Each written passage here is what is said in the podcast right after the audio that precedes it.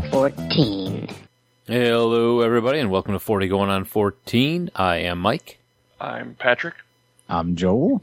And I'm Josh, and this is going to sound crazy, guys, but I picked up a badly animated CGI toy the other day, and it's been trying to get me in trouble for the last three days, and I think it's trying to kill me.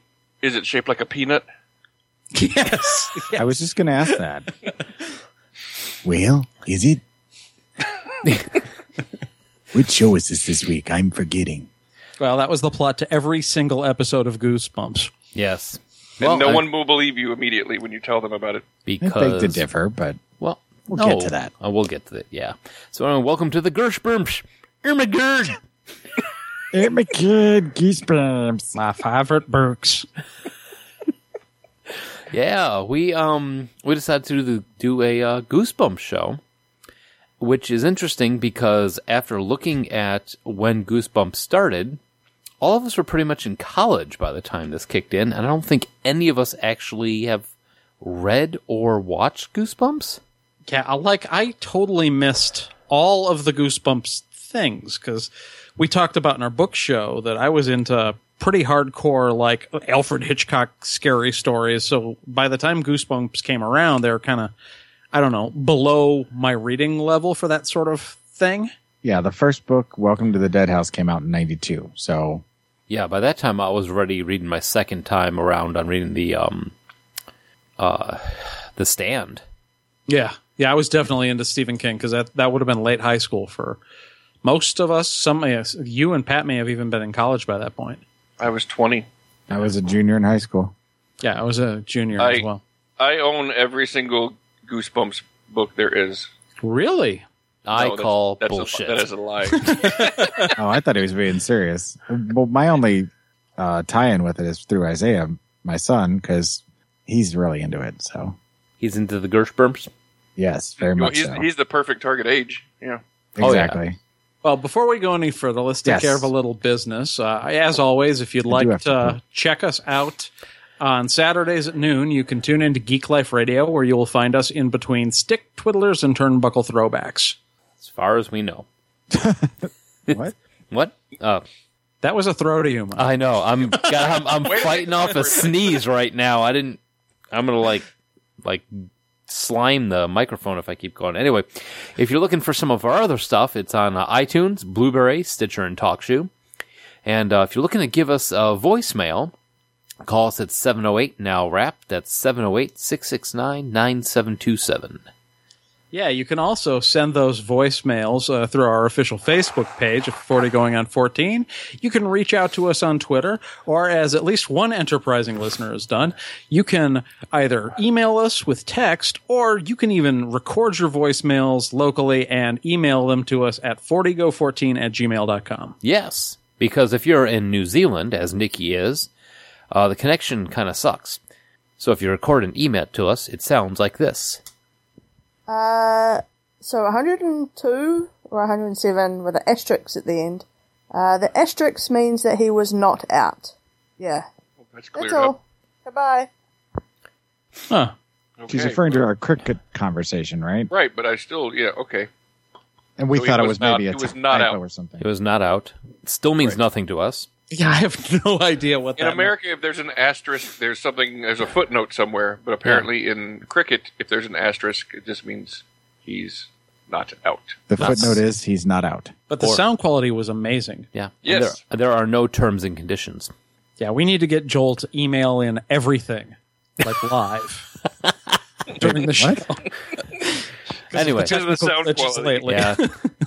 you stop to uh, refill your internet uh, reservoir. But What are we wait, talking about? wait, no, Nikki, there's more. Quality. Never I'm mind. Hardwired by an Ethernet cable. Yes, as we heard last week. I know, right? but wait, there's more from Nikki. Oh, nice.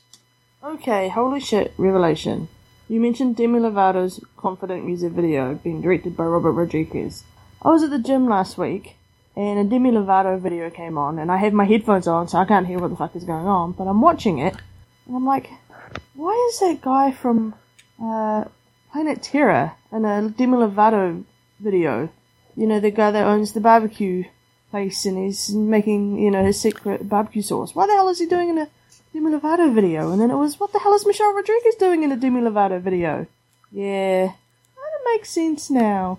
Yeah, apparently the Dust Till Dawn guys are in it too. Go figure. Jeff Fahey. I gotta watch some Demi Lovato videos. I could listen to a New Zealand woman say Demi Lovato. I can't say it, but apparently Demi? Demi Lovato. Demi Lovato video. Demi? Demi? Very Demi? sexy. Listening to a New Zealander talk. Demi. Demi Lovato video. Yeah, it's a bit of a tongue twister. It is. It's not easy to say. and She said it very well. A lot better Yes. than I did. I'm not even gonna attempt that.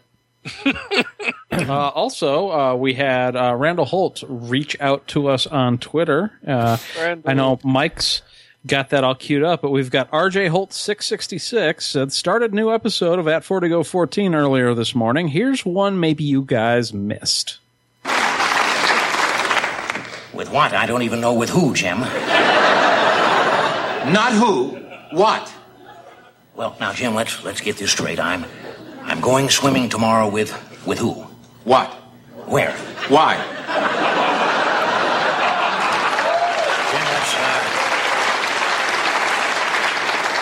Jim, let's, uh, Jim, let's go on to the, the Middle East now. I'll uh, I'll need the the first name of the head of the PLO, that uh, that Arafat guy. Yes, sir.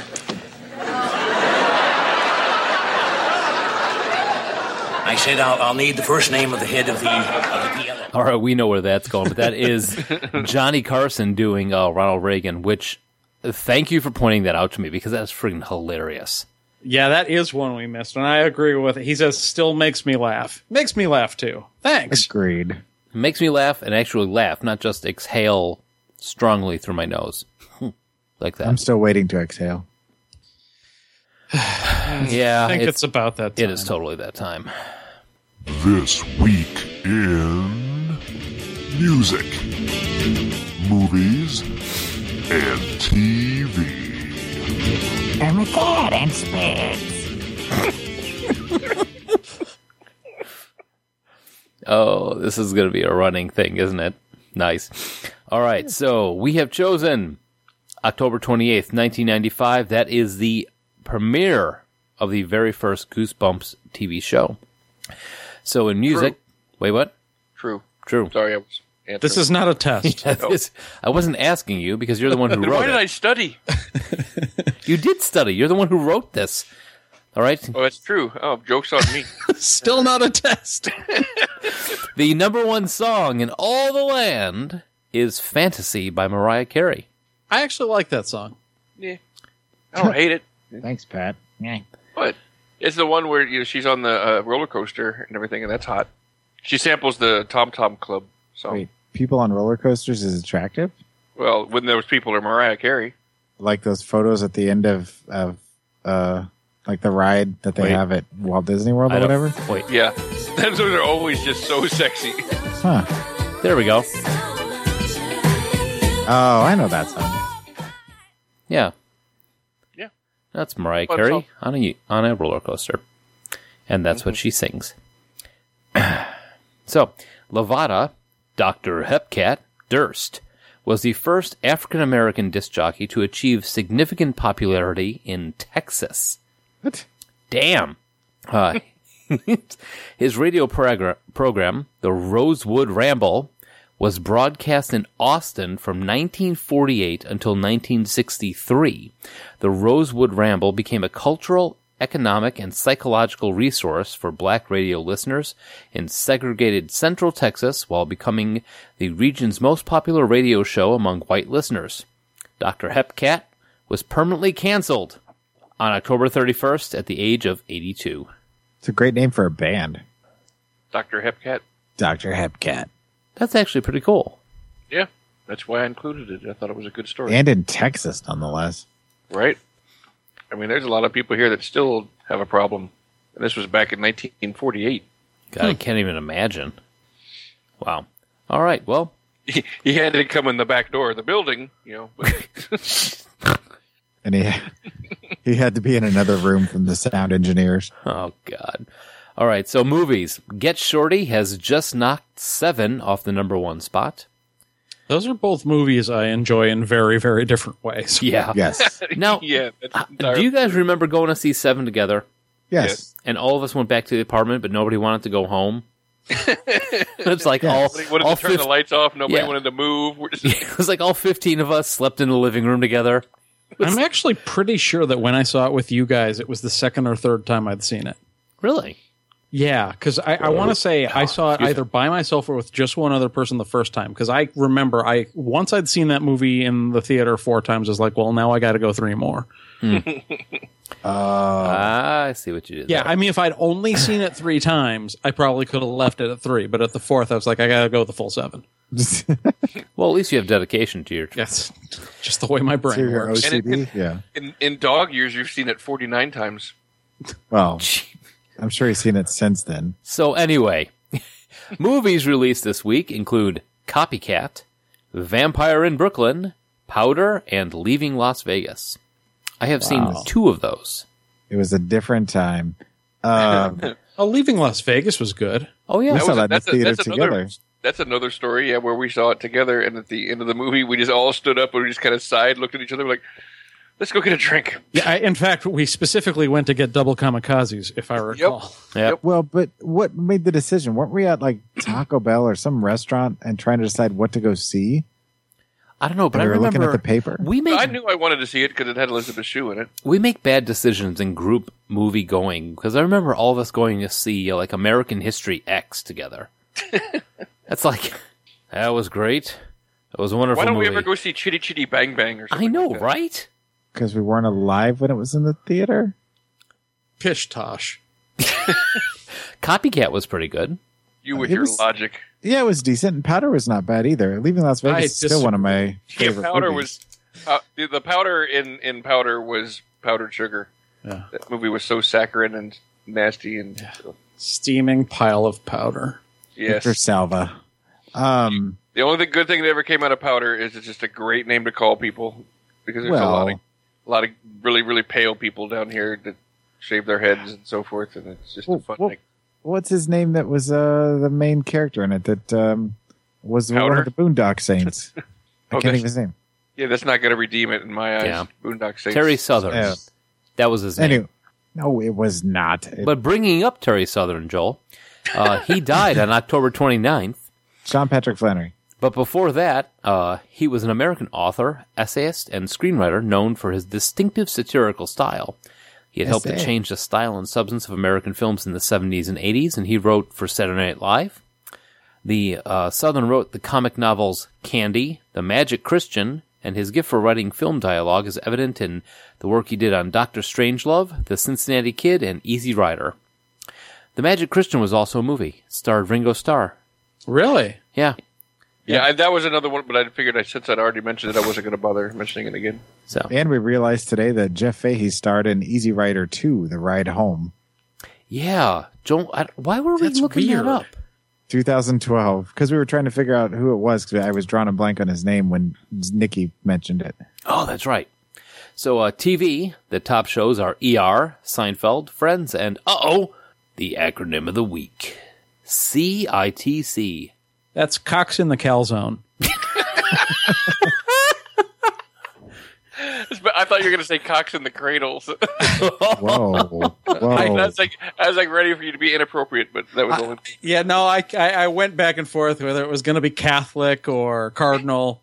Calzone. Calzone won out. Do you remember the uh, catchphrase from that show? Oh, Extra Alma Wall. sausage, please. That's a spicy meatball. Oh my god. I like yours better. so, uh, CITC it actually is Pat Chicks in the City. No, Oh. Caroline in the City. Carolina. What is Yeah, the that? Leah Thompson sitcom. Leah Leah, Thompson. Oh well, Thompson, Hank Azaria. I got nothing. Don't remember that at all. That's I do. about but that's about right. You probably shouldn't. Yeah, like I remember Very it vanilla. existed, but that's nothing beyond that. All yeah, right. it was o- it was okay. All right, so sh- TV shows premiering this week include Goosebumps, very topical, and Dumb and Dumber. Dumb and Dumber. Wait, cartoon. what? Yeah, I didn't realize Dumb and Dumber was It had ever a TV cartoon. show. Really? Yeah, That there was is a brief run of a cartoon show. that is the stupidest thing I've ever heard in my life. Are you? I hear you tapping to look it up though. Yeah, I am. I am looking it up, and It ran for about a year roughly. I mean, granted, it does look like them. But look who's in the sh- who was in the who was the voice talents: Matt Frewer, Bill F- Fagerbacky, the guy that you know, Dauber, Did you uh, say Tom fag- Kenny, Bronson Pinchot. Fagerbacky? I don't know how you say his name. F A G E R B A K K E. Either I want you. I want you to say that like that Ermengarde girl. Fagerbacky. Bill Fabergate. Ermengarde Fagerbacky. He was Dauber on Coach, and he's he's Patrick on SpongeBob. he was uh, Tom Cullen. M O O N spells Tom Cullen. I Wow. do like that guy. So anyway, yeah, it's got. I mean, it had some good talent, and it was a it was a attempt at translating the movie. That was the thing, because obviously happened. we know after RoboCop, it should definitely be turned into a children's television show, Right, because that's how it works. right? I would like to see it just to give it a shot. A, a shot. a shot. Joni Yeah. Love Chachi. Hey, give it a shot, mate. That's what I was thinking. It's like that when you when you watch it while eating a burrito. Well, I mean, if you're going to mention that, there was also Police Academy, the TV series. There's Ace Ventura, the TV series. You know what else had a Beetlejuice. TV series? What? Sports. On And October Goodgrass. 25th, Bobby Riggs, American tennis player and winner of the U.S. Open in 1939 and, and 1941, died of prostate cancer at 77. Hmm. Mm. Well, at least he made it to 77. I mean, that's respectable for somebody who uh, was in his prime in 39. Yeah, I Well- actually didn't know that Bobby Riggs. I, like, I knew he was a tennis player, but I didn't know he was a tennis player that far back. Yeah. That's why by the time he challenged Martin, uh, um, not Martin, uh, Billie Jean King, he was in his like 50s. So that's why he said, he, you know, he still thought he, he made a big deal out of beating a woman because he's like, I'm, you know, 20 years retired, I can still beat you. Oh, nice. Aw. So on October 27th, the contract finalizing the Cleveland Browns move to Baltimore is signed. The Baltimore Browns? Baltimore Ravens. Oh, The city of Ah. Cleveland kept the name and they got another team named the Browns a couple years Why later. didn't they just get their own team and start? No, it's law. Like, if I were to move to Baltimore, I'd be Josh Raven. So Uki's Well, then why last don't we name all move was to Raven. Baltimore right now? that would mean we're related. man, if I moved to Baltimore, my name would be Mike Ra- Mike Raven. No, it only works with the word Brown. Ah, fuck. Oh, never Okay. mind. Oh, well, so anyway, Merrick Pringle Can't eat just one. Oh wait, that's Lay's. takes a cricket Merrick Pringle is the cricketiest name. It is. I guarantee you it's Sir Merrick Pringle. And there's an asterisk after it. Yeah. He's never been out. Let me out of my house. No, that way we have to take away the, pr- the asterisks. Uh, And he, takes- lives just in one round tower. He uh, takes a cricket hat trick. Come on, nobody. I thought that was pretty. No, that wasn't good at all. Mm-hmm. Uh, in England, cool. Nothing. no. At Not doing anything for you. Is this thing on? no. Tour game at Soweto, a hat trick occurs in cricket when a bowler dismisses three batsmen with consecutive deliveries. I have n- I was with you until deliveries. right. They must be three consecutive deliveries by the individual bowler in the same match. Now, is I, I wonder if a You delivery. are lucky that I truncated that, by the way. I am so glad you truncated that. I Let's wonder just go if back. delivery is is it when you hit the wicket? Maybe. We'll just say Merrick Pringle again. and what move does on. Wicked have to do anything? It has nothing to do with Star Wars. no, the, a wicket's a thing in cricket. Yeah, it is. The wicked in wicket's in cricket, cricket? but the wicked. Cricket, it's, the- it's called the cricket wicket. A wicket is a cricket, a stickety licket. Merrick Pringle. My brain Let's hurts. move on, please. All right, Somebody so- stuck his hand in him once and couldn't get back out when they were trying to get the crumbs at the bottom. all right. The Atlanta Braves wrap up the You're World. not gonna Se- laugh at my tower joke. I'm not laughing at that joke. So there you go. Oh Yeah. my god, it's funny. oh my god! It's Merrick Pringer. the Atlanta Braves wrap up a World Series on October 28th by beating the Cleveland Indians in six games. That I understand. I'm just gonna confess that I'm never gonna understand cricket. I think you've confessed this before. Well, I think it should be confessed again. I I'm trying, but like I said, I I was up there. I I understood bowler. I understood dismissed. I understood batsman. Deliveries lost. Is that is that what they call when you run down the pitch and throw it? Is that the, a delivery? probably. Well, that might be like See- delivery is a synonym for pitch. So like it only it only took one pitch each guy, and he did it three times in a row So he struck out three guys in a row, with essentially. one pitch. No, no, he, he got three outs in a row with one pitch. that like- that is our hypothesis, and Nikki will call to tell us why we're completely wrong. So wait, wait, wait. So he pitched the ball once, and three guys missed it all at the same time. No, no, no, he pitched one time and he hit it, and he and they got him out. And then the next guy hit it, got him out. Next guy hit it, got him out. or there is because I don't think you get three strikes in cricket. There may be some sort of uh, Well, if condition. Each guy, each guy came up one time. Yeah, that's what I'm saying to Mike is like even if the guys didn't hit it, there might be another condition under which they're dismissed if you bowl in a certain way. That was why I was guessing that uh, maybe the wicket was hit because I, I think the wicket's behind the batsman, isn't it? Yeah. Yeah, because his his objective is to knock the wickets down, No. and your objective is to protect the wickets as the batsman. Yeah. I'm The a bat. guy confused. Segway. Gishbimps. I mean, we could look this shit up, but it's way more fun to determine cricket by context and getting it wrong. Oh, it is But I- we're going to invent some kind of fun game while we're doing it. right. Okay, so Goosebumps from the uh, very popular series of children's books published by R.L. Stein. Yeah, they uh, they decided to turn these into a kind of tales from the crypts for kids. Tales I'd from say the Dark that's- side, yeah. it's Tales from the crypt, yeah. Yeah. Um, so this came out in 1995 and starred such starred such Starred. people as Hayden Christensen in Night of the Living Dummy 3 parts 1 and 2. Um and, and- that was the invention of Slappy, wasn't it? No, that was no, Slappy the the uh puppet came around in Night of the Living Dummy part 2, which was actually the first one to show up on the TV show. Right. It's a sequel to the Night of the Living Dummy one, which was only a book, if I recall. Right. Which the, the original book featured a character by the name of Mr. Wood, and Slappy didn't come in until the very last couple pages, and he had one line. All right, we are going. Okay, before we get into this, this came out in 1995.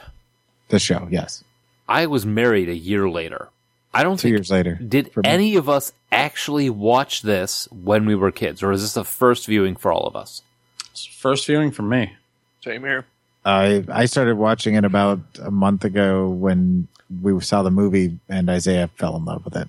Although, uh, s- side note, because I am the youngest of the four of us, and my wife is six years younger than I am, she was the appropriate age to watch this at broadcast. Did she? yeah, she did. Really? Yes. Did Hmm. Wow, so she's in the same uh, demographic as Isaiah. Then interesting. Yes, they're the same age. I just got really creeped out. Can can we get her on the show to talk about it? Uh, not after 10 o'clock p.m. ah shit? Okay, She turned back into a pumpkin. What happened? Oh, she gets up for working a, a grown up job, unlike me. all right. So uh, we um, what we did is the Goosebumps TV show has got a lot of shows. There's four or five seasons of this, and uh, instead of trying to instead of trying to watch as much as we could, I went through the movie and pulled out the episodes that we that kind of coincided with with them, which were uh, the Abominable Snowman of Pasadena, which I unfor- couldn't find that one on no Netflix. I Yeah, couldn't either. there yeah, was never that- actually a TV show. that was not a TV show. That was book 38. That was not an episode. Night of the Living Dummy. That actually, uh, Slappy the Dummy shows up in season one, two, and three. Was that him supposedly at the end of that episode that saved? No, her life? Slappy's the main villain. i- Yeah, In His each face- of them. His, his face then definitely changed by the next episode. That's correct. Uh, he, He's- the dummy that represents Slappy is different, I believe, every time. nope. No, Because he it, it stays was the the same, same. in the movie as it was at the end of the of the last episode. Nope. What? what? Slappy is Clarify the for us. same- Yeah, would you just say more than nope? Damn it! Slappy the Dummy is the same in all three episodes on the TV show, but in the movie they redid him for. But it's the same character, just they redid. Okay, you know, that's what design. I was saying is that, yeah, okay, I get you. All right.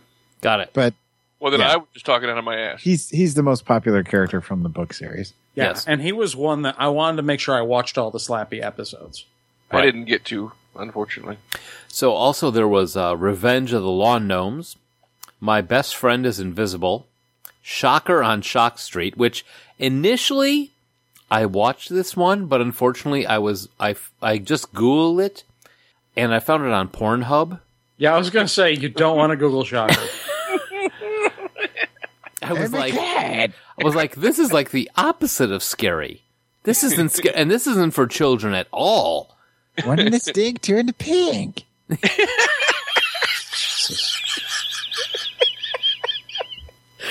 Also, oh shit. Also there was Werewolf of Fever Swamp, which is a two-parter. I want to talk about that one when we get to it. Yeah, I didn't. I didn't get to see that. That was the last. one- I, the Shocker on Shock Street was the last one I got to see. yeah, and I um, skipped the werewolf as well. oh, and I, I did watch the Blob that ate everyone. Though. Of course, you gotta. You gotta. An Attack of the Graveyard Ghouls, which I think did not get a TV show. And The Oh, good, Blob 'cause then That I'd Ate miss it. Everyone. It what? The Blob That Ate Everyone. Oh yeah. That was the Blob one. So, and like I had said, some, some, uh, actors got their start on this also. So like Hayden Christensen, uh, Laura Vandervoot, Vandervert, Vandervert. Uh, she was on Smallville and Bitten. Uh huh. Kevin Zegers uh, was also best known for The Mortal City and Instrument of Bones, uh, and Colin Mockery. I watched this episode because of that. He was Same He had, he had one line. Yep. Kid exits that way. That is That is terrible. and Ryan Gosling, which did Say Cheese and Die. You're supposed to say the dreamy Ryan Gosling. Well, it's just assumed. Is there another one? I just think it's contractually everybody has to say it. Oh, it's like it's a writer on this contract. Yep. A Winona writer. Okay, never mind. So, yeah, this was first viewing for me, and uh, to say I was unimpressed i- is a bit of an understatement. Like, Are we I, talking about any individual episode yet? Or are you just saying overall? o- overall, every episode I watched was like pulling teeth. Yeah, it- there was there was a very childish quality to the episodes, and I don't mean that in a good way. They're Canadian. Cut them some slack. Well, and I, you know, if the acting were competent or like, I, I get it, it's a kid's show, so I'm not expecting Slappy to start chopping off limbs or anything, but like something about it should be good. And uh, I, a couple of them, the effects were okay, but in general, like uh, p- poor scripting, very samey scripting, and bad acting kind of made these difficult for me to sit through. Now, I, I left a little bit of trivia at the last after all the the notable things where it was originally rated, you know, GB7 or TV for no one under 7 should watch it. And uh, after watching it both with Isaiah and then on my own, I can kind of see why cuz it can get a pretty it, I mean if you think of it from that perspective, it can get a little intense. What can the the TV show? Yeah, for if you think of it from that age group, not From, Mm. from from like a six or seven year old, right. Oh yeah, mean, six or six Um, you or know- seven year old will be pissing their pants on some of this stuff. ghouls and and not lawn gnomes coming to life and werewolves and Mm. things, and things like that. They're they're kind of scary if you're six or seven, yeah, no matter so- how poorly done they are. Well, I mean, especially at that age. I mean, you, they've got TV seven rating on this thing. A seven year old, all they need, I mean, they don't need much for their uh, imagination to take over and run them down the street type of thing. So, Right. Yeah. I mean, before the age of six, there are still kids that are frightened by like the toilet. Was that fuck an episode? I piss in the are you yard. saying you're not? No. Well, may- That's- maybe today, but there were wasps. White so, Anglo-Saxon Protestants? God, yeah, they were at the front door in the bathroom. oh my god, worships. Um, so the abominable Luckily, he, snowman. ca- he called someone to remove them. The Abominable Snowman of Pasadena, that actually was a book. and I don't think we're not covering that, so we're just going to skip right over that bad boy. But Night of the Living Dummy, did all of us watch that one? Oh yeah. Yep. All I right. watched all three. what friggin' family does show and tell I was gonna say it if nobody else did. was. Kind of a Okay. horrible, horrible nightmare existence is it for those children? that every night they have to do show and tell with their family. And They have a little mini talent show all the time, and everything has to be completely G rated. Right, because when Slappy started doing the insult comedy at the family, it was all incredibly mild and everyone was really, really mad. yeah, They were I- recoiled in horror at someone not loving every spoonful of saccharin given to them by this strange family. And that was the thing is honestly, I don't if okay, let's say for a wild chance, Sophie gets a hold of a mannequin of a of a ventriloquist dummy, which isn't going to happen because, like me, she is healthily frightened as shit of ventriloquist dummies. They are naturally terrified. right? yes. This is this is not. This is not a, a bad thing. This is the defense mechanism that has been in place over hundreds and hundreds of years. So if if Sophie sits down, has a mannequin, and that mannequin starts talking, as the same time she is saying, "It's not me," I am going to be first really impressed that she is doing such a great job with her ventriloquism, and then the other part of my brain is going to go, "Hey, I think that thing is possessed." Like her voice doesn't get that deep. yeah. I mean, that I don't know what world. Okay, okay. A couple of the tropes that that are in the Goosebumps world. Parents and adults are so stupid, yeah. and they're the scientists. kids know everything. They're they're either too smart for the for to be involved in the plot or they're just complete morons. In which case, the complete morons thing in that living dummy. Yeah. and almost every single episode, a kid says, This is going to sound crazy, but. It's almost Scooby Doo. No one ever will believe them the first time until they see actual proof. Right. So all of us watched Night of the Living Dummy. Was it what? I mean, if you were a kid, let's say you're eight years old, would this freak you out? Do you think? I actually think her original dummy was scarier than Slappy. Oh, I know, right? The off center, weird, like whole dead face, weird eyes, fucked up hair. yeah, I, I honestly was more frightened by the dummy with the lazy eye than I was by Slappy. Did I ever tell you I dated a girl with a lazy eye? yes. Okay. So anyway, um, the dummy really freaked the crap out of me, especially at the end. That was it. I just, but just because I hate dummies. Yes, man's natural predator. Is, The ventriloquist is the ultimate in machismo, demonstrating his mastery. Have you ever seen Magic? That'll make we got to watch that for some reason or another. Magic, Magic, Magic, magic, or Ma- magic. The, the movie. yes, I've seen it. It's scary with uh, Anthony Hopkins. I, th- I think I've seen it as well. It's been a while though. and uh, with Anthony Anthony Hopkins and directed by Richard Attenborough. Sir, Is it the life story of, of Doug Henning, the magician? Yeah, that's exactly what it is. Go into that watching it, and it's got Anne Margaret. Ooh, Oh well, I'm in. yeah, I'm in it for that. So Let's anyway, move on to Lawn Gnome, shall right? Lawn Oh, Gnomes. and Margaret some more. wait, did we go through all? Th- are we talking about all three of the Night of the Living Dummies that we watched, or just? I the only first- watched the first one because after the first me one, too. yeah, after the first one, I'm like, I'm out. I'm done. we? I, I will admit, I watched the absolute minimum of the Goosebumps TV show that I felt I could get away with. I, Well, because if you continue to watch them, there's a creepy girl doll in the second one that he she he wants to. You think he wants to it's like marry my her, neighbor. but he He's got actually a wants creepy to- girl doll. He actually wants to marry the little girl. Oh. and So much better. the doll, the little girl doll, wants to marry him and is actually alive too. Um, Of course she is. and then in the third one, the uh, the he brings to life an, another puppet that's a like a, a mobster, and um, and at this point they've stopped doing the the special effects where they have somebody like His move- enforcers go around giving people termites. Well, he tries to move the do- they try to move the doll. At this point, they have people in actual costumes running around in the dummy costumes, like midgets, the ones from the lawn gnomes episode. You're you're not selling me on this. I'm gonna tell you that right I'm just filling you in because Okay. I watched I watched all of them. Okay. So. I feel like we made the right decision in not watching this. Yeah, I'm glad you took the bullet for us, Joel. but um, Well, well done. I watched them from a child's perspective and I enjoyed them. Yeah, they're cheesy and they're hokey and all that, but uh, we'll get to some other interesting points later. But All right. I So had fun with it. Revenge of the Lawn Gnomes, starring some huge lawn gnomes yes, very large. Yeah. and Mr. Hand. Is that who that was? Who was that?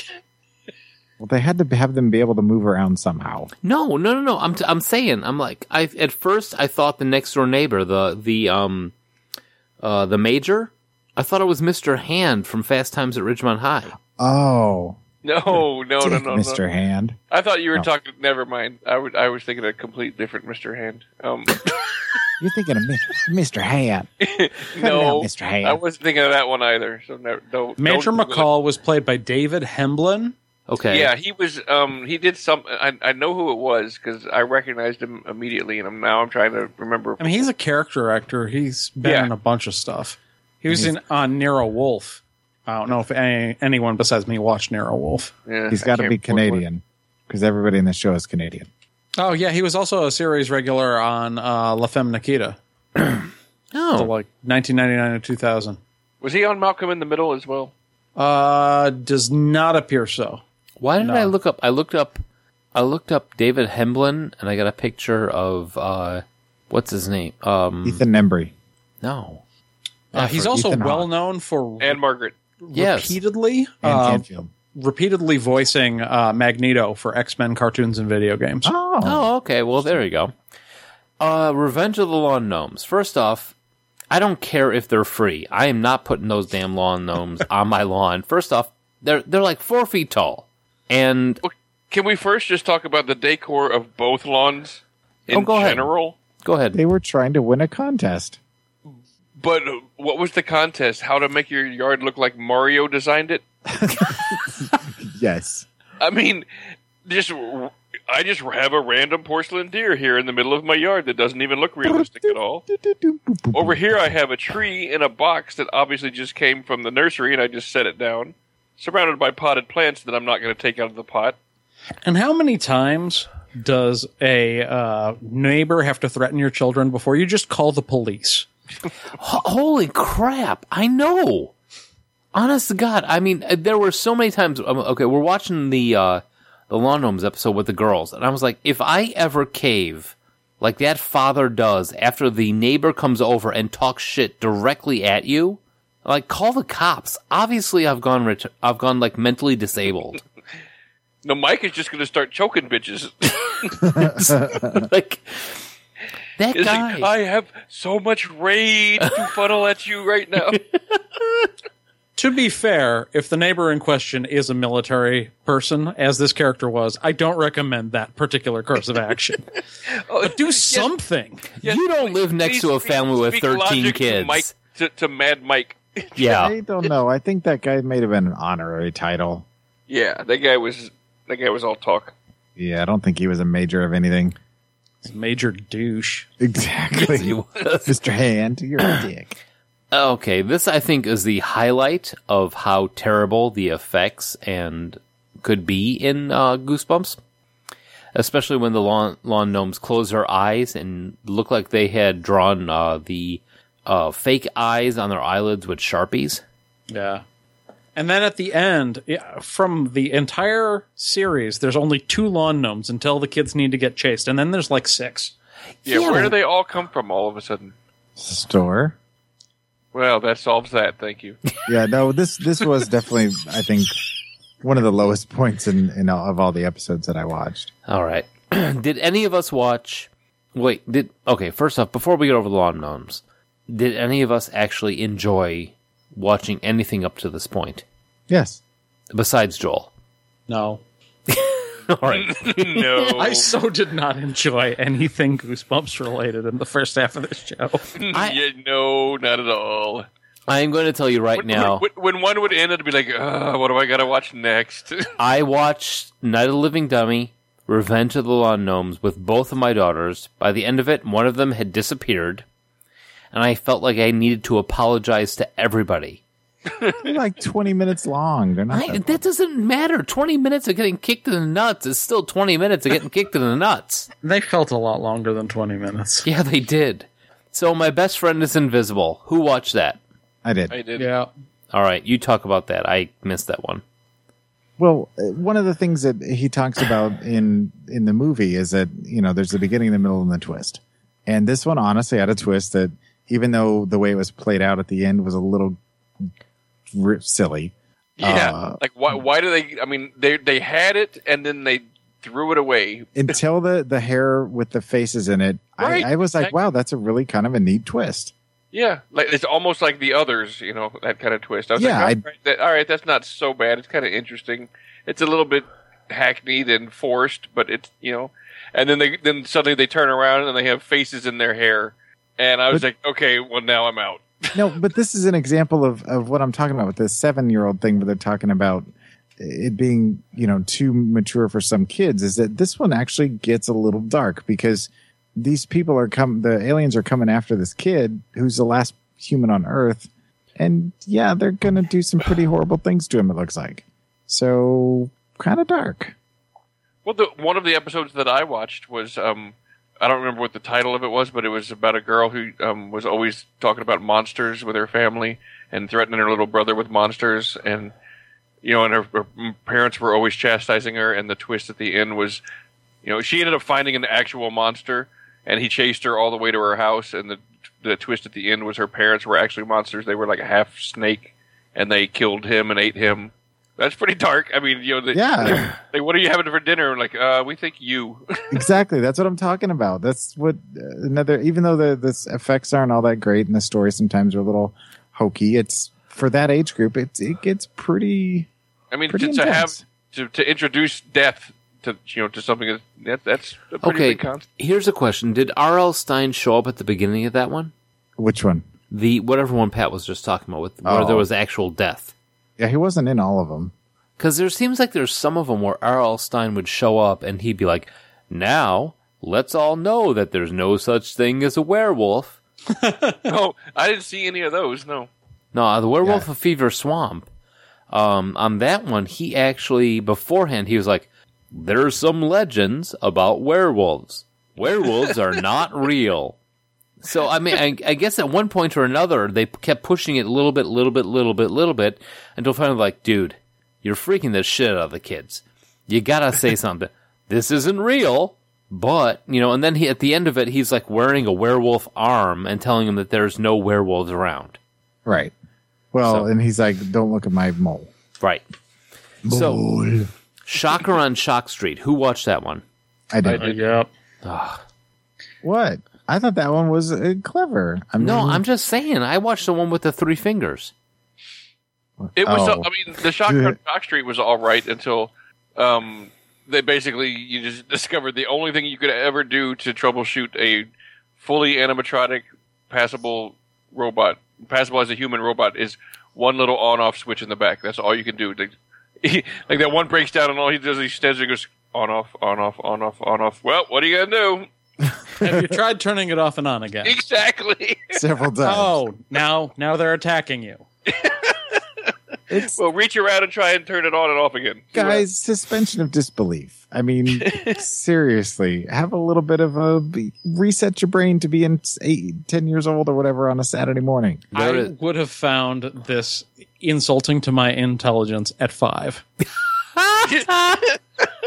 okay well then you're four and I kind of have to agree.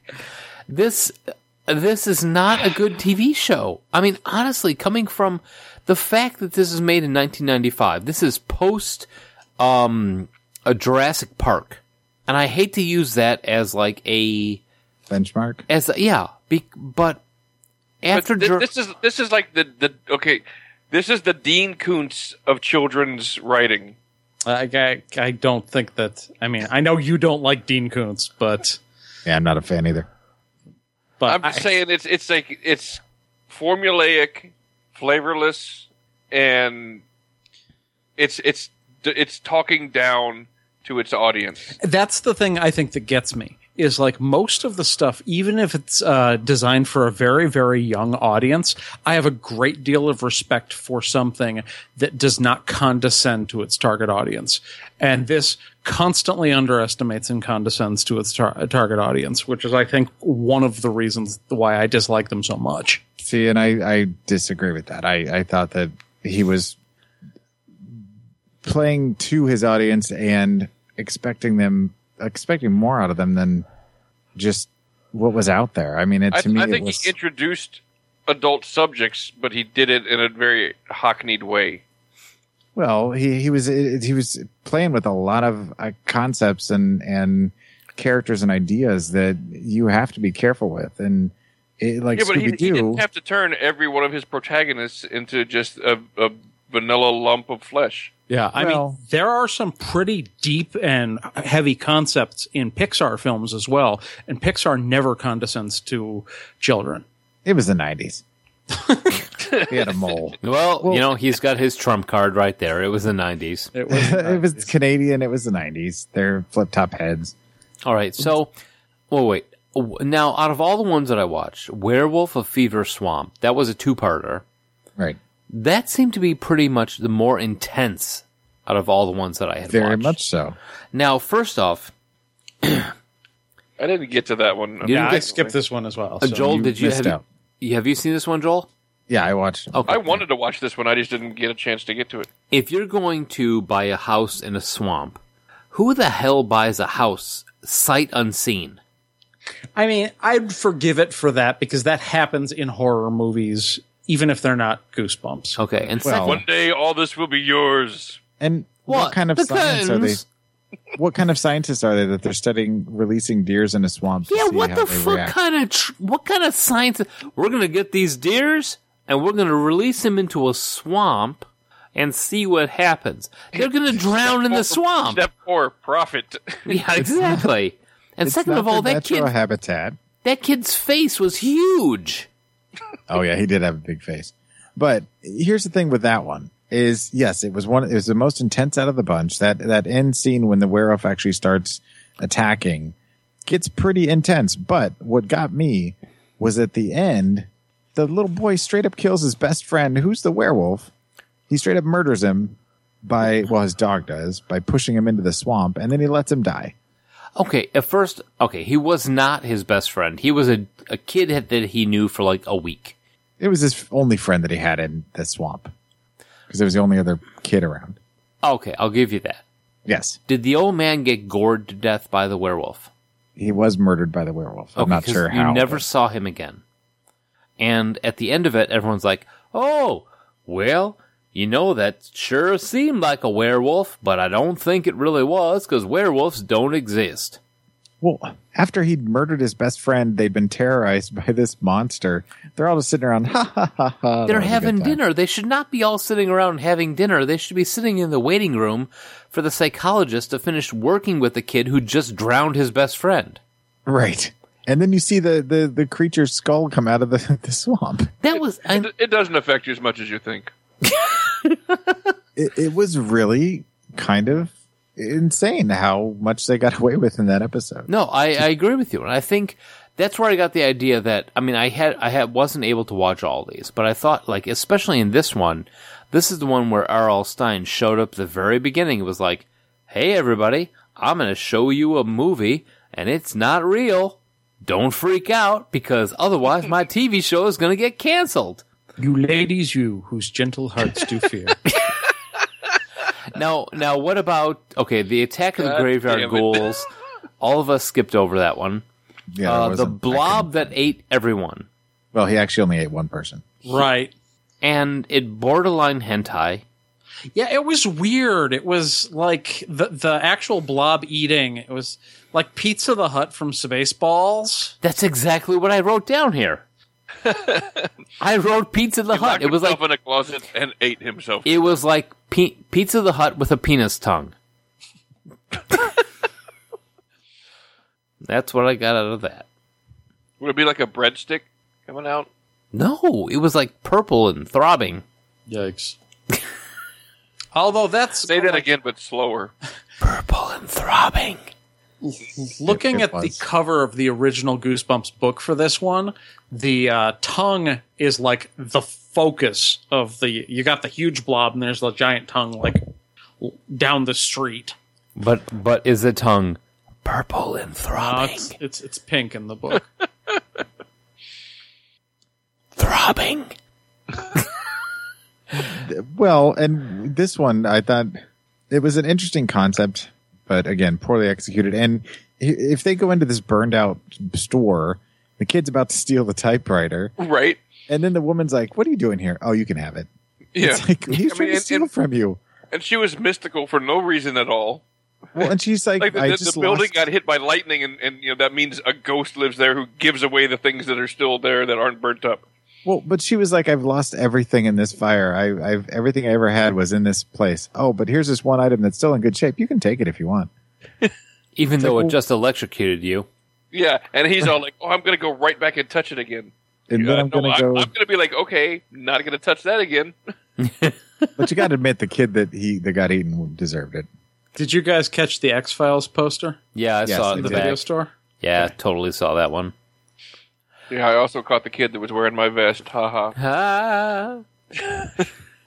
Those were cool. those were cool at one point. Yeah, for like 20 minutes. Shut up. Denim jackets Texas. with the sleeves cut off were never cool. I hate to In tell you Texas. that. Were they were for a while? They were. Go back to our fashion episode and listen in. Listeners, Apparently in I Canada and want Texas. you to let us know when and where were denim j- denim uh, jackets with the sleeves cut off ever cool? It's high fashion in Canada. Irma Gerd. If you're one of the Cobra Kai, Well, I kind of was. I was a bully. That's true. All right. You're a woolly bully. Uh, the blob that ate everyone. Honestly, it could have been cool if they had stuck to everything that if they had kind of like el- alluded to the fact that everything that the kids thought about became true.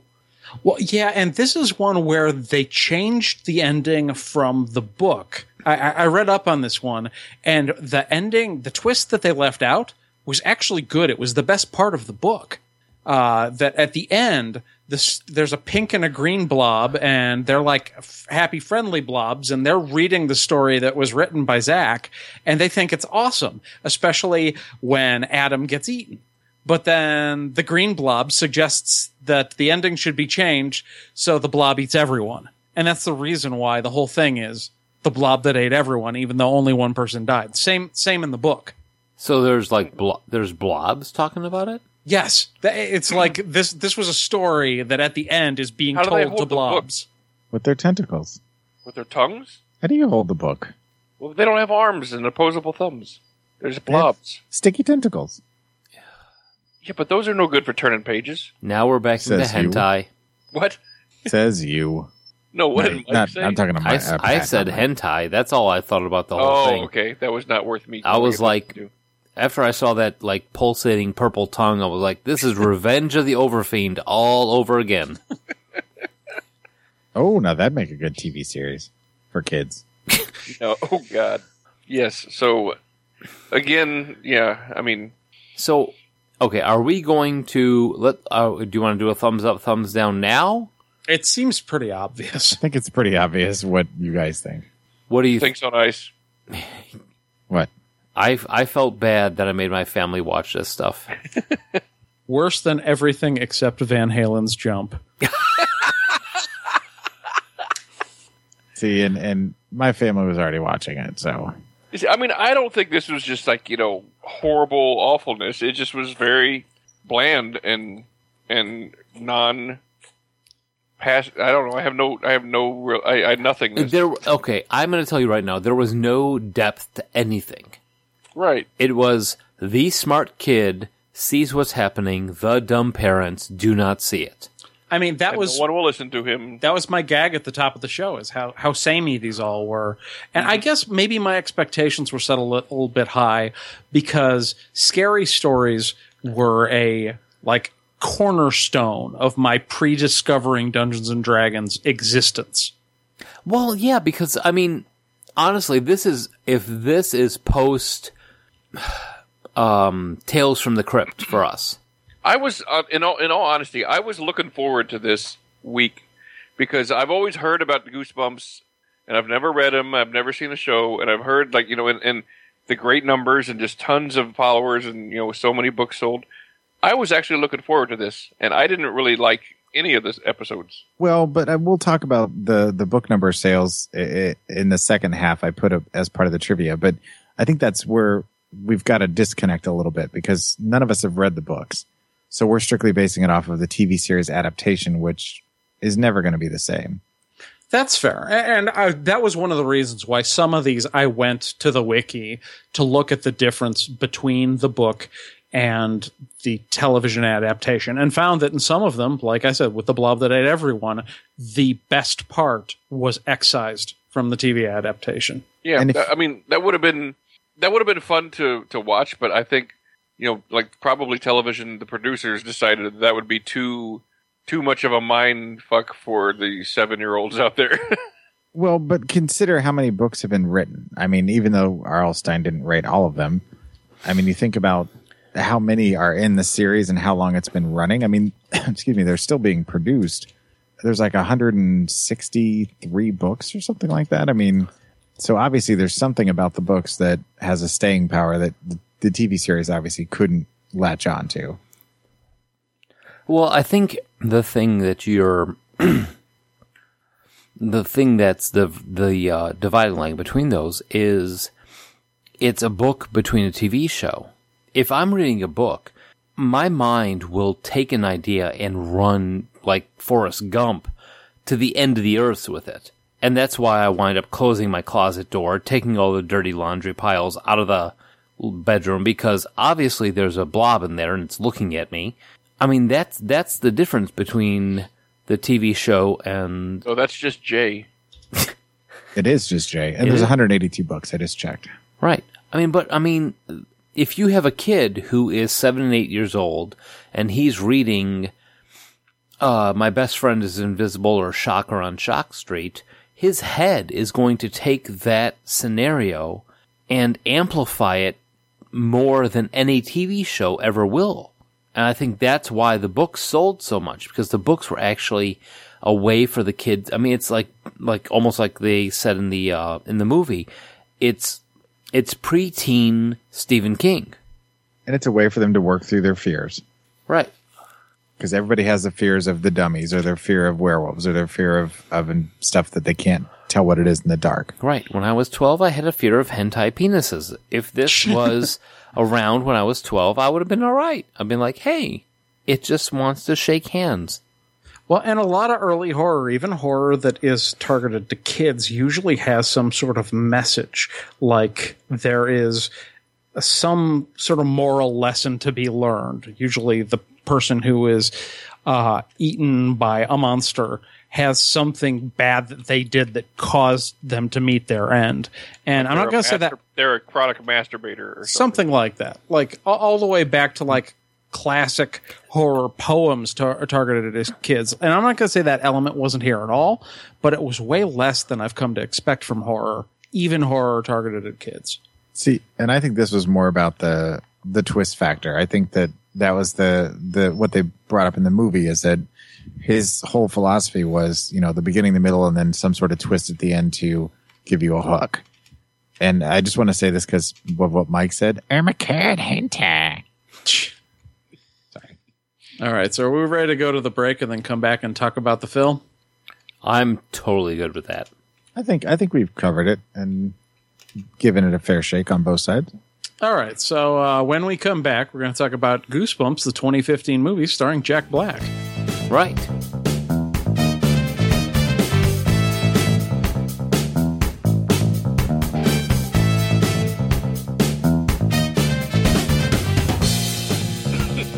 We're back to the Gershberms. All right, so for the then, we watched the TV show. And by watched, I mean put up with. now we watch, have the movie that came out starring Jack Black, of all people. I actually didn't know he was in this movie going into it. So it was a slight, pre- sl- yeah, present. What? I was happy with it. all What? right so All right. we've heard from porky I didn't- pig I was just- I didn't mean to porky pig that up, but so okay, so Goosebumps came out 2015 last year, directed by Rob Letterman of Monsters and Aliens, Shark Tale, and Gulliver's Travels fame. And when I say that, I mean that's the only other three things he's done. Also starring Jack Black. Also starring Jack Black. Yep. Uh, Gulliver's Travels was, yeah. well, Oh, Shark. Yeah. he was in Yep. Shark Tale too. Was he in Monsters versus Aliens? I don't know. No. Okay.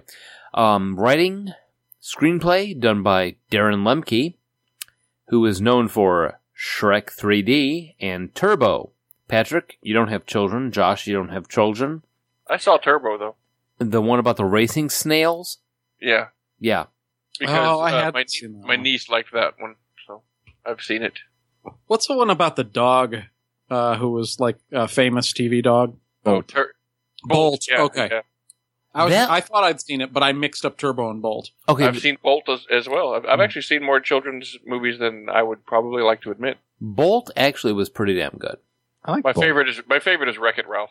That's, a good, good one. stuff. But none of those were written by Darren Lemke except for Turbo. Right. Now, Scott Alexander. Now, this is where it gets weird. Because Scott Alexander and Larry, since you don't have any um, crazy names in the t- in the twee, Pat, I decided to toss one in there. Karaszewski, Larry Yeah, Karaz- that's- that- Karaszewski, Karaszewski. Yeah, Karaszewski, Yep. who is known for 1408, which I think some of us watched for the um, John Cusack show.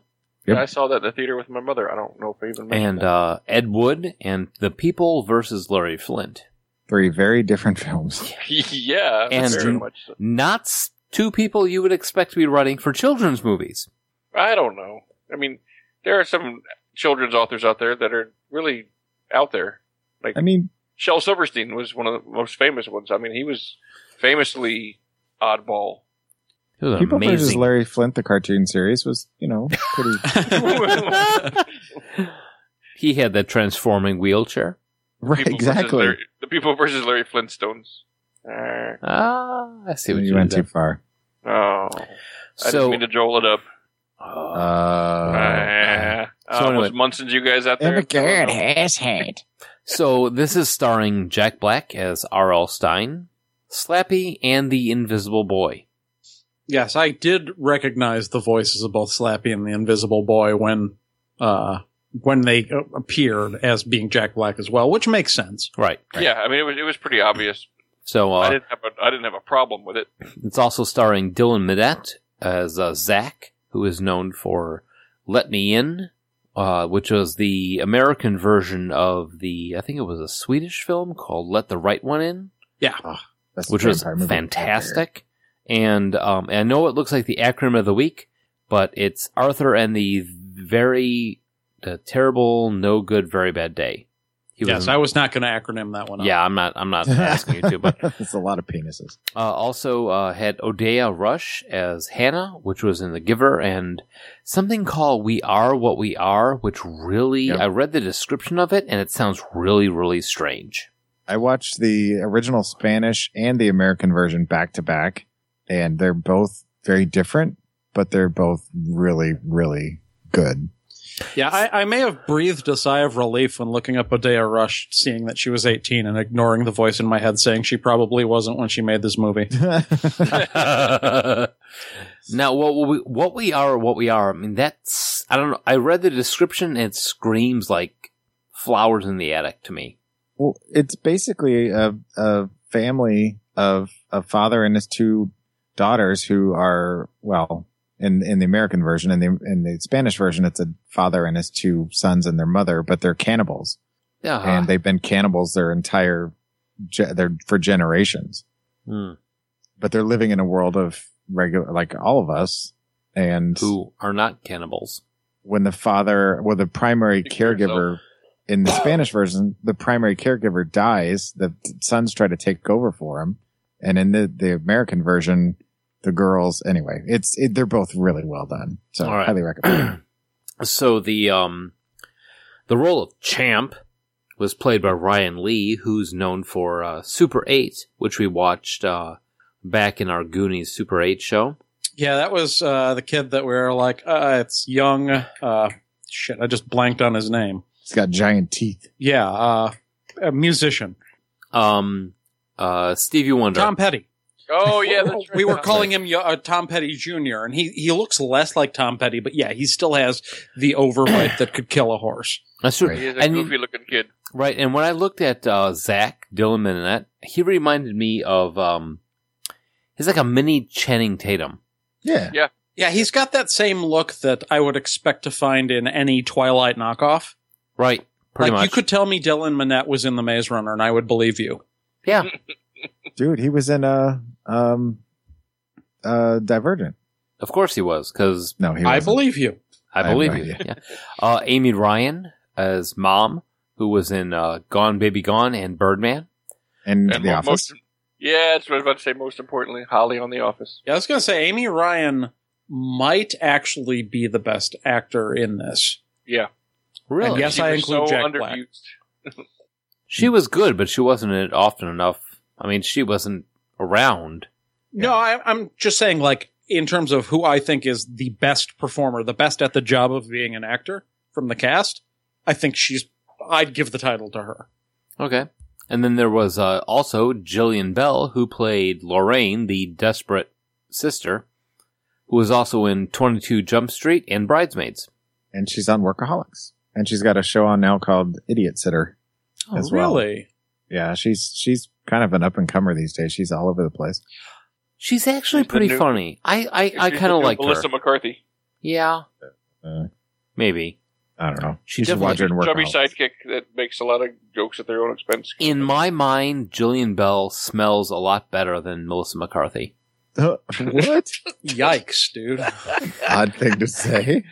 No, I mean, you just brought up Melissa McCarthy. And Melissa McCarthy, honestly, to me, I think if I was near her, she would smell like like Jeez. bad milk and I think beef cookies. jerky. That's what I think. Where the fuck are we going with I this? think she smells like Kevin James. I think there's a show topic in this. what do we think celebrities smell like? The celebrity smell show. Now, Jillian Bell, while she doesn't smell great, she's got a little bit more like sugar cookie type smell to her. I think she smells like liquor. I've Yeah, seen she- her. she- You'll that's like her. exactly what it is. It's just vanilla vodka. That's what you're smelling. You Watch Workaholics, you'd understand. Anyway, Okay, so uh, trivia. Tim Burton was originally going to produce the film in 1998 and uh, was attached to it. However, the, that project fell through. So in the 90s, also, uh, George Romero was hired to adapt the book series into a single film, and they said, Holy shit, George, let's not do this. And he finished a draft for it. I can't even imagine George Romero running a children's movie. yeah, I, I, I, yeah, I can't. the ghouls would have Eleven. been a lot more prominent, I'm sure. Well, I mean, anyway, why would they even go to him? Well, he's a, a well-known horror maestro who, in the '90s, was kind of at a lull in his career, and why not? Huh? Well, I mean, he wrote uh, Creep Show. I mean, he was part of the Creep Show project. So Yeah. okay, and him being involved in Creepshow, I think there's your missing link, because I can see you getting from Creepshow to Goosebumps. it's a horror anthology, and those were not exactly hardcore horror. I mean, they were very similar in tone, just uh, a bit more adult. yeah. yeah. So Okay, so uh, Mr. Stein makes the comment in the movie that he has sold more books than Stephen King. Believe it or not, this is true. King has sold over more than 350 million books, and R.L. Stein has sold over 400 million books. I don't know, That uh, that was actually- insane. Doesn't surprise me considering how many books Stein has put out and how pushed they are by Scholastic. That's a good point. And you know that's the thing is like the school. I mean, if, remember uh, wh- we were talking about Scholastic book fairs and the um, the book ordering thing when we were in school. I mean, this is something that I would have ordered every single book off of. Sure, yeah, and like the Goosebumps are frequently like the anchor for an issue of Scholastic. Like that's what is going to be front and center to get you to look at the entire flyer. Yep. Plus, they're they're they've been everywhere for a long time. I mean, not that King hasn't, but I mean, you walk into any bookstore in the young adult section, and you're going to come across a whole row of Goosebumps because books. you can't. I mean, you can't sell Stephen King books to you know preteens. Maybe you so there's a can't. whole market out. the word I'm looking for is shouldn't. I know, Josh does out of, the, tr- out of his trunk. but um, you know, so there's a whole market of kids out there that if they're looking to read and they want to have something that's a little titillating, I mean, he's filling that market for sure. I, and there's a, there's a obviously a 400 million dollar or 400 million book market out there. Did you just say titillating? I yeah, did. I was going to let it go. No, I'm not letting it go. What do you mean titillating? Because I mean, you know, when you're prepubescent, I mean, you're looking you're looking to learn about new things and all that stuff, and and like you get new experiences and getting scared and getting you know getting your your your your freak on, you know, as a kid. Yeah, I mean, it's not necessarily an explicitly sexual thing. It's it's no, something that's, that's, I I don't I don't mean it sexually at all. it's something that's out of the norm for what is available traditionally, especially for books you're going to order at school. Right. Yeah. So, and- And Okay. it, yeah, it, it's and it's like because the adults are saying it's okay, you s- you know it in your heart it's safe, but it's still risky and scary and kind of cool and kind of you know. So I get it. Yeah, I mean, I think it is fair to say, despite the fact that three of the four of us ripped uh, Goosebumps, kind of a new one, we're not exactly the target market.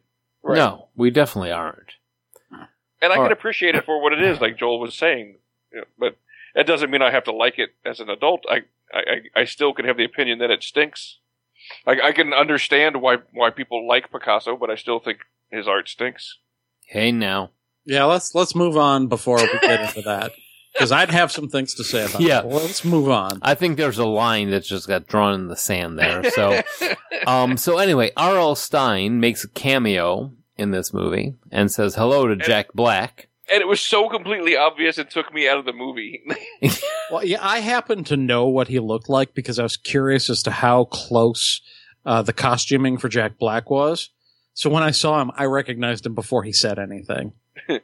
Uh, because as soon as they, they have that interaction and he walks on, I'm like, okay, if nothing is ever made of that, that was just so obviously some cameo, and the only thing that makes sense is it's got to be R.L. Stein. So I actually stopped the movie to look it up and found out I was right. But I was like, it was just so jarring. I'm like, what, what was that?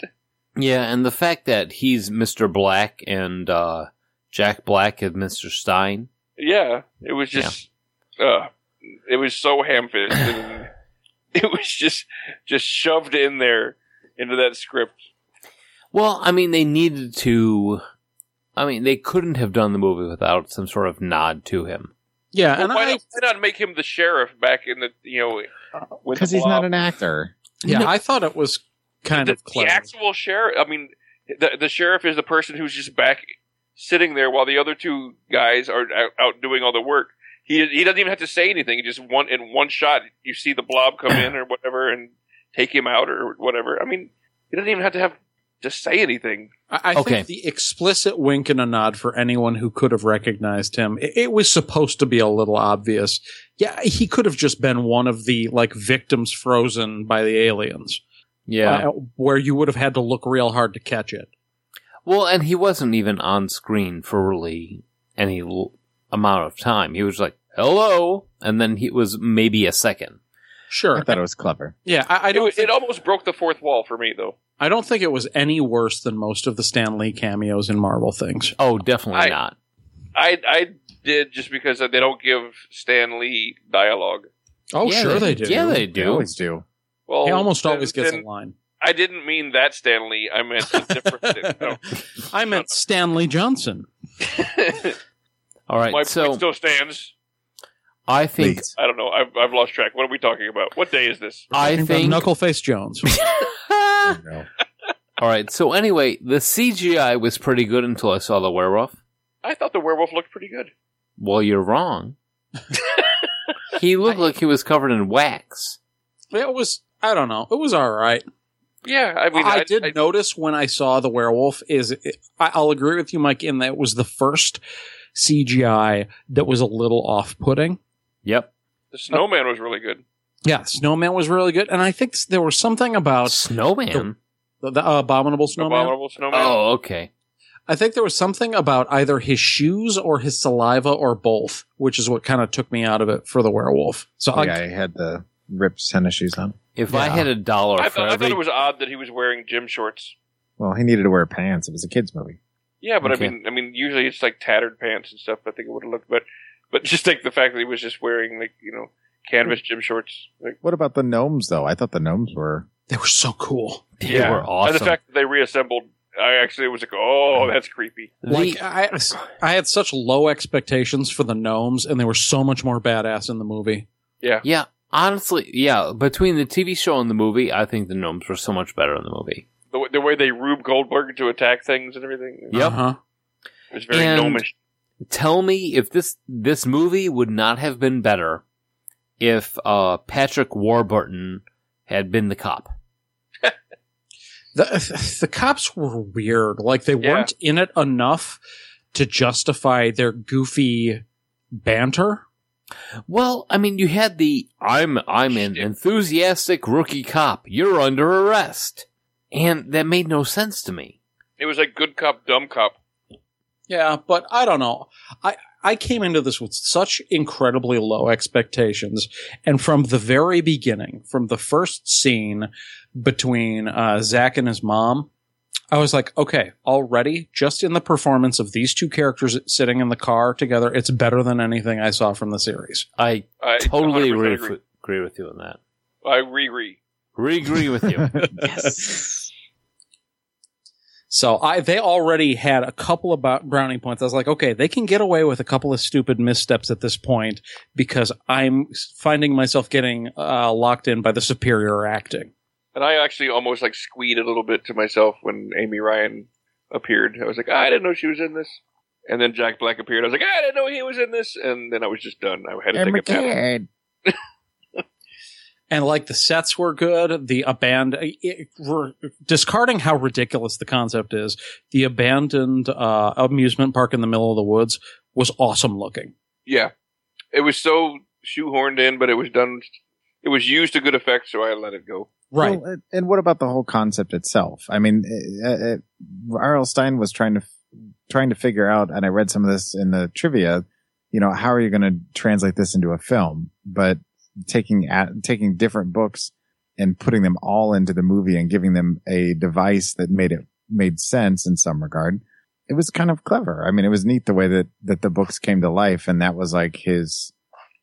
It was so uh, honestly, and I, this is meant as a compliment. It was so obvious. It was so clever. It was obvious. You know, it was like, like, what a great tool to use. Like, oh, all, everything I've written comes to life. That just Yeah. seemed. It seems like such a trope, but it was done pretty well, actually. Well, which tied into the blob that did everything too, and the Yeah. fact that what he wrote was reality. Slappy was genuinely menacing. Uh, the blob was awesome. Mm-hmm. and it was actually a blob, Yeah. and it did try to eat everything. So I, a couple of the twists I saw coming, like from the very beginning, I was just like, yeah, Hannah's a character that R.L. Stein wrote. Like f- from about the uh, about the time the cops showed up at the the apartment, it was just like there, there's just too much weird about her not knowing her mom. So You- I saw that one coming from a mile away. Wait, wait. She was a character that he wrote. Did How you watch far the did movie? you get into the movie, dude? I watched the whole thing. It was the whole point. Of, that was the whole point at the end. You had to write. it back Rosebud online. was his sleigh, dude. Did you really not know, or are you just being a dick? He's just yeah, I being a knew- dick. yeah, I was just fucking with you. Okay. Dick. Well, what did you think about about Jack Black being Stein though? Like he Mm-hmm. was the main character rather than being the man who wrote the books that the the story. I mean, What? Can you rephrase that question, please? Uh, I can't even diagram. yeah, it. plus Can you- I, I'm not entirely sure R.L. Stein was the main character. No, he wasn't. I mean, Zach was clearly the protagonist. You could make a, a case for uh, R.L. Stein being the central character. It was definitely the driving force. Yeah. yeah. And Jack Black made him, you know, much more interesting than he is in real life, personality wise. Personally, I want to know what kind of high school puts on The Shining as a play. yeah. right? I didn't even think about that. I was Well, like, like he here's runs another into the toss-up. theater and like, They oh, wouldn't even let us use Guns N' Roses as an intro song in basketball, and they're putting on The Shining. Well, it was another tie into the whole Stephen King thing. Yeah. Um, normally, I like Ryan Lee. I actually think that uh, he overacted a little bit and occasionally took me out. Yeah, like the squeaky voice. Although Yes. him screaming like a girl was hilarious every time it happened. Yeah, he's like, dude, don't judge me. I mean, I- he's good for comic relief. He's good at his, his role. Sure. Yeah. I, I just think a director could have reined him in just a little bit because I found him a little irritating. Yeah. Almost like they let him improv a little more than they should have. Yeah, because he still don't doesn't e- have enough chops to really get away with that. no. Yeah. I mean, he was good. Uh, in um, Super 8. He was all right, but it's Like like was more he- of an ensemble though than Right. That's exactly it. There's, there, there was enough other um there's enough other characters to put off what he actually was. But I mean, I love the fact that I have to get that nitpicky about this. overall. Well, I, I really enjoyed this movie. and I think that the the the monsters were menacing enough to be, you know, more scary than they would have been in the TV series, but still pulled back enough that you could have a younger person watch it and not be afraid. Well, yeah, there were deaths in the TV series, and nobody actually died. Yeah, they In the even movie. made a point to show that the kid who got eaten by the big bug did not actually get eaten by the big bug. Right. Right. Once they had written them all out, I love the fact you call it a big bug. the praying mantis. Big bug. Well, in Texas, he's only like three times bigger than a normal roach. Silly. Silly boy.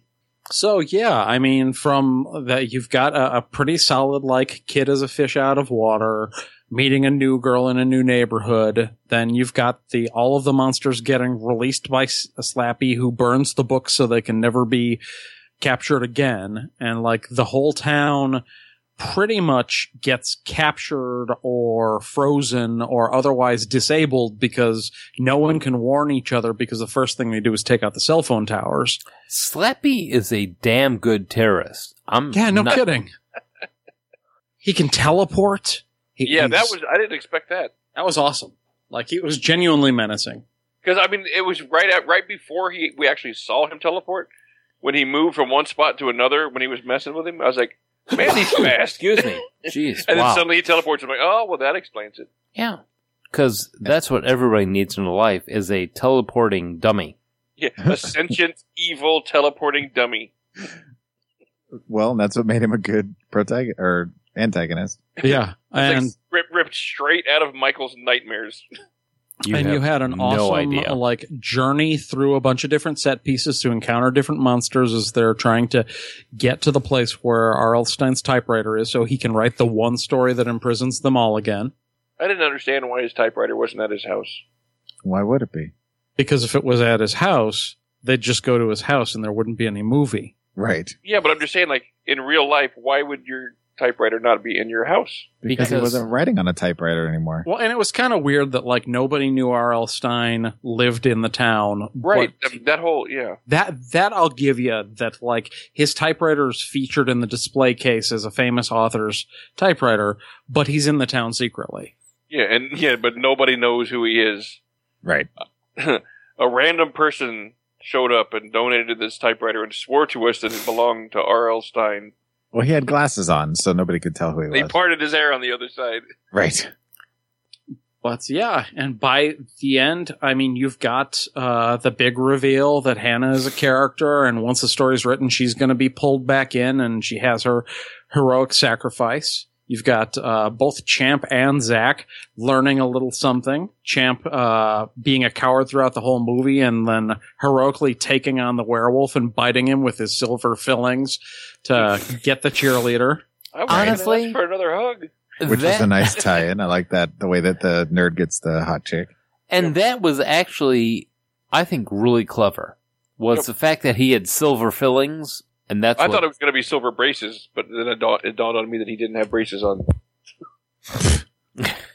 I solved that mystery real quick right before he.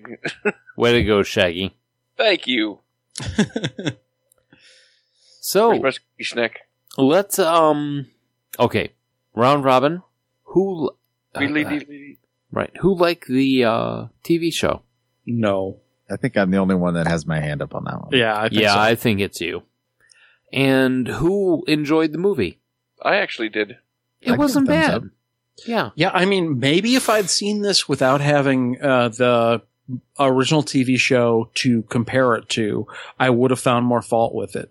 But because of the fact that I'm comparing it to the TV show from the 90s, I enjoyed it quite a bit. it definitely I, I is definitely a stand-up. agree with that. Yeah. Yeah, I agree with you because it's. It, I, I I just think it, like you had said before, it talks down to you in the TV shows, but in the movie, it's actually expecting you to be able to handle the stuff it's throwing at you. The mo- I mean, the movie had so little to actually do to be better than the TV show. So yeah, it was Right. you know Well, And- and, oh, go ahead. I was just gonna say, and stuff like the the lawn gnomes was legit awesome. Like I think even if I hadn't been prepped and mentally comparing it, I still would have thought the gnomes were cool, were very cool. yeah. And that fucking clown. oh man. forgot Yeah. about the.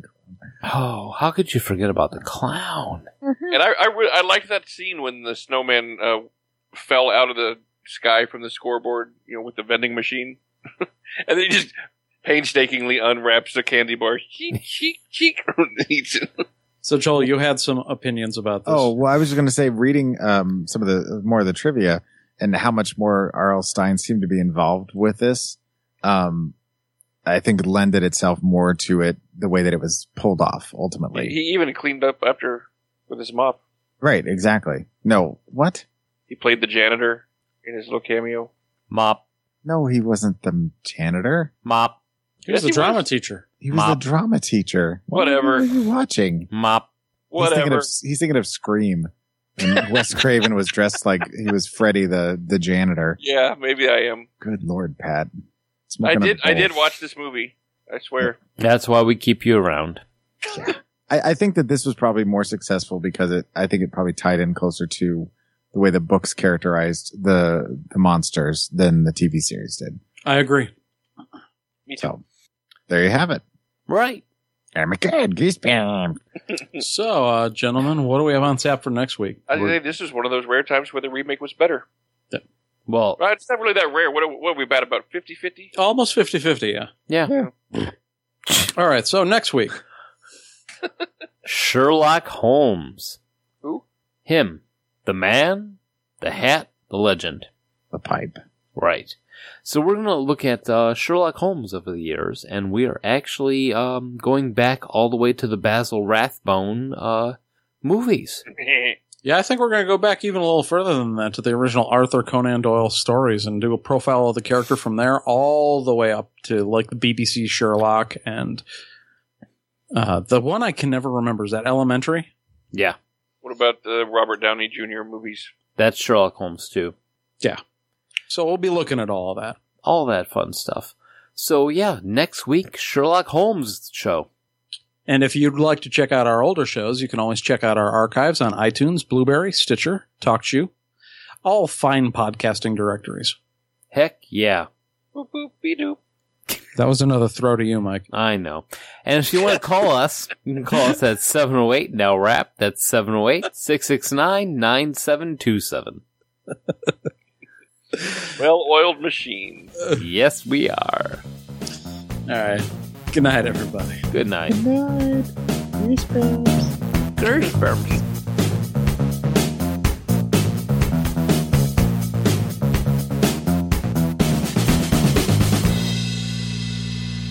Yeah, yeah. Gotta shoot heroin. Exactly. That was my takeaway. Josh knows that. Josh was listening Josh is right on point. as usual.